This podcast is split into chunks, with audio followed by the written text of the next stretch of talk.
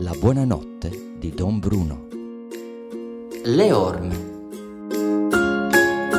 Una notte ho fatto un sogno splendido e ve lo devo proprio raccontare. Nel mio sogno vidi una strada lunga, una strada che si snodava dalla terra e saliva su nell'aria fino a perdersi tra le nuvole. Era diretta in cielo. Ma non era una strada comoda, anzi era una strada piena di ostacoli, cosparsa di chiodi arrugginiti, di pietre taglienti appuntite, pezzi di vetro. La gente camminava su quella strada a piedi scalzi. I chiodi si conficcavano nella, carte, nella carne, molti avevano i piedi sanguinanti.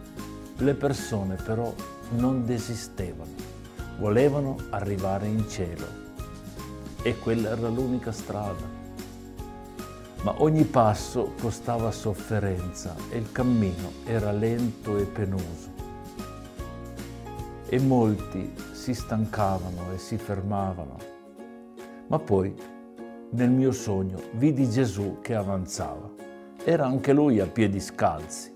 Camminava lentamente ma in modo risoluto e neppure una volta si ferì i piedi.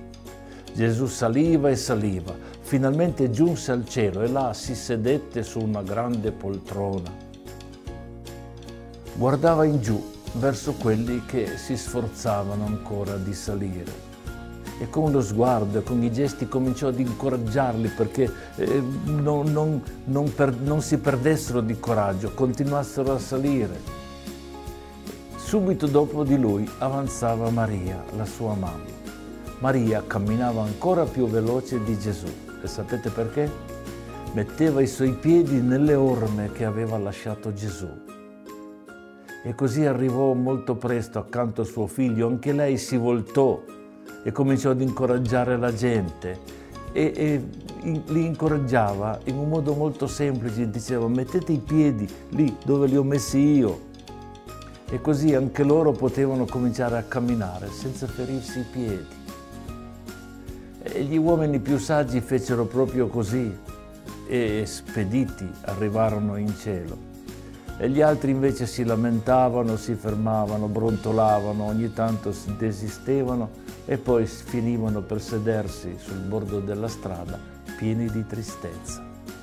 Eppure il segreto era semplice, bastava camminare nelle orme di Maria, che erano le orme di Gesù.